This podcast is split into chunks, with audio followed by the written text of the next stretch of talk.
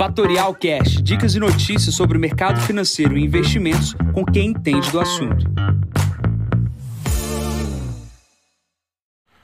Bom dia, investidores. Aqui quem fala é Jansen Costa. Vamos para mais o Visão do Mercado. Hoje é o número setecentos e sessenta e quatro. Hoje é dia dezenove de julho, sete e dez da manhã. Resultados corporativos animam Wall Street. No Brasil, produção da Vale é positiva, quadro técnico melhorando e o fluxo está voltando.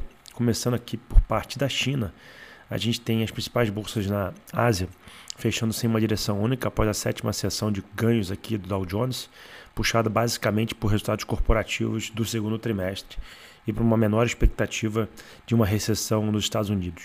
A bolsa de Tóquio liberou altas desde que o presidente do Japão reafirmou ali É, uma política de juros ultra-acomodatícia é, frente aos, ao, ao, ao que está acontecendo no Japão, que é a queda ah, por parte dos investidores. Tá? Ah, o sentimento empresarial vem caindo no Japão e isso vem sendo foco na Ásia. Outra bolsa também que chamou atenção aqui foi a bolsa de Hong Kong, que reagiu aí ao ceticismo, ao pacote de estímulos que a gente comentou ontem aqui por parte da China.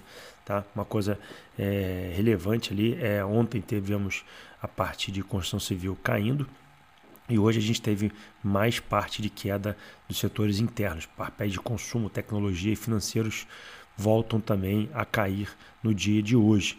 A Fitch também deu é, uma nota colocando uh, uma estabilização do consumo por parte da China, que deve ali garantir o crescimento do P I B chinês na casa de cinco a cinco vírgula cinco. Bom, a gente não tem grandes notícias vindas da Ásia, mas a gente tem que ficar de olho, de olho no minério de ferro. O minério de ferro operando com uma baixa de zero vírgula sessenta, oitocentos e trinta e quatro yuans, equivalente a cento e quinze dólares e cinquenta centavos. De olho daqui a pouco em Vale. Olhando aqui para a parte da Europa, saiu a inflação anual ali do Reino Unido, ficou em sete vírgula nove por cento, abaixo das expectativas do consenso, que era de oito vírgula dois por cento, e também abaixo do que tinha em maio, né, oito vírgula sete por cento. Isso anima ali os investidores, a bolsa ah, na zona do euro e no Reino Unido sobem de maneira bastante significativa aqui nessa abertura do dia. Tá? Tem um índice que mede ali o preço ao consumidor na zona do euro, que é o H I C P, ele teve uma alta de cinco vírgula cinco por cento em linha com as projeções, que também vinham em cinco vírgula cinco por cento. Então, uma inflação que pode estar desacelerando na Europa, o continente vem, vem mais atrasado na questão do aperto de juros, mas é uma notícia pequena frente aos demais, mas o mundo inteiro está subindo, porque os Estados Unidos estão puxando esse processo. Por que está puxando, Jansen? As bolsas vêm subindo com os resultados corporativos melhores do que expectativas. trinta e oito empresas já divulgaram seus resultados corporativos aqui no início desse segundo trimestre. oitenta e dois por cento superaram as expectativas dos analistas. Ontem a bolsa fez quase nova máxima. A gente viu bancos com resultados melhores do que as expectativas e isso vem impulsionando aqui outras ações de outros setores. Bancos não eram os destaques Uh, nessa subida da bolsa, os grandes destaques eram empresas de tecnologia, porém os resultados acima das expectativas é, vem puxando ali os resultados financeiros e bancos é uma proxy do que acontece com a economia. Se os bancos estão melhores, as empresas deverão estar melhores também. Essa é uma análise que o mercado está fazendo nesse momento. E falando sobre resultados corporativos, a gente tem a divulgação hoje da Goldman Sachs, que vai divulgar seus resultados antes da abertura do mercado, assim como fizeram ontem Bank of America e Morgan Stanley. Depois do fechamento do mercado, a gente tem a Netflix, Tesla e I B M. Falando sobre juros nos Estados Unidos, as apostas já estão praticamente em cem por cento de uma nova subida de zero vírgula vinte e cinco por cento que vai ocorrer aí na próxima semana, no dia vinte e seis do sete. Tá? Ontem os dados eram de noventa e sete vírgula trinta por cento. Tá, na expectativa de subida de zero vírgula vinte e cinco por cento. Meio que se está definindo que a alta será na casa de zero vírgula vinte e cinco por cento para os juros americanos. Mais juros, menor diferencial de juros entre Brasil e Estados Unidos, pressão no dólar. Olhando para o Brasil, a gente tem uma agenda doméstica bastante esvaziada, a gente tem o início da divulgação de resultados corporativos aqui no Brasil. É, ontem a Home divulgou seus resultados, já fala sobre ele. Ontem também teve divulgação da produção uh, por parte da Vale e hoje aqui na parte da manhã a W E G divulga seu resultado corporativo aqui antes da abertura do dia. A gente teve a divulgação por parte da Home do seu resultado corporativo, vindo de uma base bastante elevada. A Home teve uma pequena queda no seu lucro líquido de um vírgula um por cento no relação ao trimestre e também teve uma queda no seu EBITDA. Tá? Então a empresa, que na minha visão já vinha com números espetaculares, teve uma pequena uh, queda nesse primeiro, uh, segundo trimestre no ano de dois mil e vinte e três. Uma empresa que se recuperou bem no pós-pandemia, mas manteve ali, vem, vem mantendo as margens uh, na sua uh, composição, né? Sua margem operacional, ela vem se mantendo. É uma empresa que é pequena frente ao, ao mercado brasileiro, mas quem gosta de se expor, eu prefiro o W E G, muita gente gosta de Home, é, Home fez aí uma queda no curto prazo. Falando aqui um pouco sobre Vale, foi surpreendente ontem os resultados uh, de produção de minério, foi uma alta ali na casa de sete por cento, É, em relação uh, ao trimestre contra trimestre anual e dezessete vírgula nove por cento em relação ao primeiro trimestre. Esse aumento é, foi baseado ali é, em algumas, uh, algumas áreas de mineração da, da Vale. É, isso foi positivo uh, para a companhia no, no processo como um todo. Eu vejo com bons olhos esse número de produção, principalmente porque Vale vem caindo Uh, desde o início do ano frente ao Ibovespa, vem tirando pontos do Ibovespa, isso pode dar uma animada nos investidores aqui na abertura do dia, tá? Vale do Rio Doce sofreu com a queda do preço, mas a produção aumentou. Olho de olho em Vale aqui no dia de hoje. Bom, falando do que eu venho já alertando há algum tempinho e os números vêm se confirmando, é...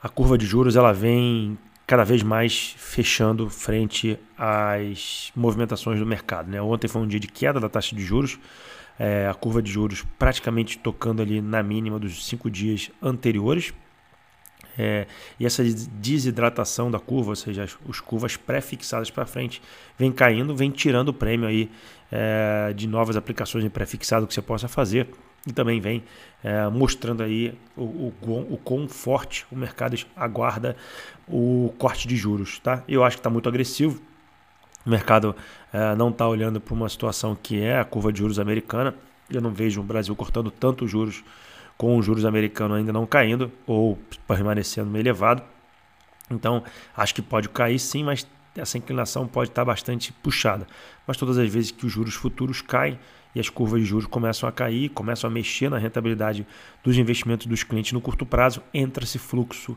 na bolsa, tá? Então a gente está vendo essa queda de juros, é, muita gente perguntando o que fazer já para antecipar, mas muito do movimento já foi. Onde estão os prêmios hoje? Aplicar em ofertas um pouco mais longas de I P C A mais, uh, também ativos isentos C D I mais, ou seja, C D I mais alguma coisa, é, que vai te garantir uma rentabilidade um pouco mais elevada é, frente a essa queda de juros. Então, por exemplo, você compra um produto que é C D I mais um, isento, né? Você está hoje ganhando na casa uh, de quatorze vírgula sessenta e cinco. Se os juros no Brasil cair um ponto percentual, É, nos próximos três, quatro meses, você basicamente mantém aí os juros levados na casa de treze vírgula sessenta e cinco. E assim como ele vai cortando, você vai tendo aí uma gordurinha para se manter. Não é ruim, mas você não tem todo aquele fechamento da curva de juros que você vai pegar se você aplicar num produto I P C A mais. Por exemplo, você aplica em seis mais inflação. Qual é o problema? Se você aplica, por exemplo, em seis mais inflação, isento também, você precisa que a expectativa de inflação ou a inflação do título seja acima de seis, sete por cento, que é uma coisa que não está acontecendo hoje. Então você já abre mão de rentabilidade, esperando que esse fechamento dessa taxa pré-fixada, que eu falei aqui seis mais inflação, ela venha para casa de cinco, quatro, e aí você consiga ganhar uma valorização por essa queda desse ativo pré-fixado. Então quem quiser escolher é só ir pelo caminho que acha que está mais confortável. Dá para ter os dois? E tem oferta acontecendo e tem oferta de produtos na plataforma que pode garantir para você esse, essa aplicação. Tá com dúvida? Manda mensagem para a gente, a gente ajuda você nesse processo. E falando sobre fluxo, é, já é pelo menos o terceiro ou quarto dia que eu já venho comentando sobre a inversão de fluxo uh, de entrada de dinheiro em fundos de ações. Ontem foi um dia que fechou até positivo, a gente vem conversando com casas de, de, de ações, mostrando que os investidores estão voltando a colocar dinheiro, institucionais, tá? Então isso é positivo para o mercado, porque acaba entrando mais dinheiro no fundo de ações, as bolsas não acabam não caindo em função desse novo fluxo de entrada, ou seja, um famoso caiu, comprou, e a gente já vem entrada já no mês em previdência, E T F é, e fundo de renda fixa. Ações timidamente é, começa a entrar, mas é, é de ficar se olhando para esse fluxo de bolsa. Bom, outra coisa que eu queria chamar a atenção também, você que está aqui me ouvindo, tem o, o, a newsletter que eu acabo escrevendo um resumo do que eu estou dizendo nesse podcast. Eu coloquei cinco links de cinco lives super interessantes do fechamento do panorama econômico do primeiro semestre. Escolhe ali aquela que você mais gosta.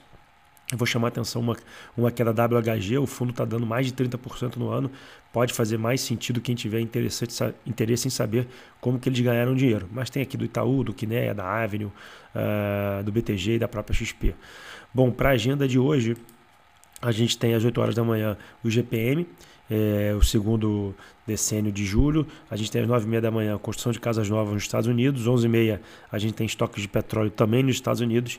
E às vinte e duas e quinze temos a taxa de juros de referência na China. Tá? Vai mexer com o nosso mercado amanhã. Abertura dos mercados, Dow Jones zero vírgula dezenove para cima, S and P zero vírgula zero sete para cima. Na Ásia, praticamente todas no campo positivo, exceto Hong Kong caindo zero vírgula trinta e três por cento, Europa toda no campo positivo, Reino Unido grande destaque subindo um vírgula quarenta e nove por cento, o petróleo voltou para casa dos oitenta dólares o barril, zero vírgula setenta e três por cento de alta, e o Bitcoin perdeu a casa dos trinta mil dólares, cotado aí a vinte e nove mil novecentos e quarenta e sete, caindo zero vírgula cinquenta e oito por cento. Bom, eu fico por aqui, desejo a todos uma ótima semana, uma ótima quarta-feira, encontro vocês amanhã para mais um podcast. Bom dia a todos, ótimos negócios, tchau, tchau.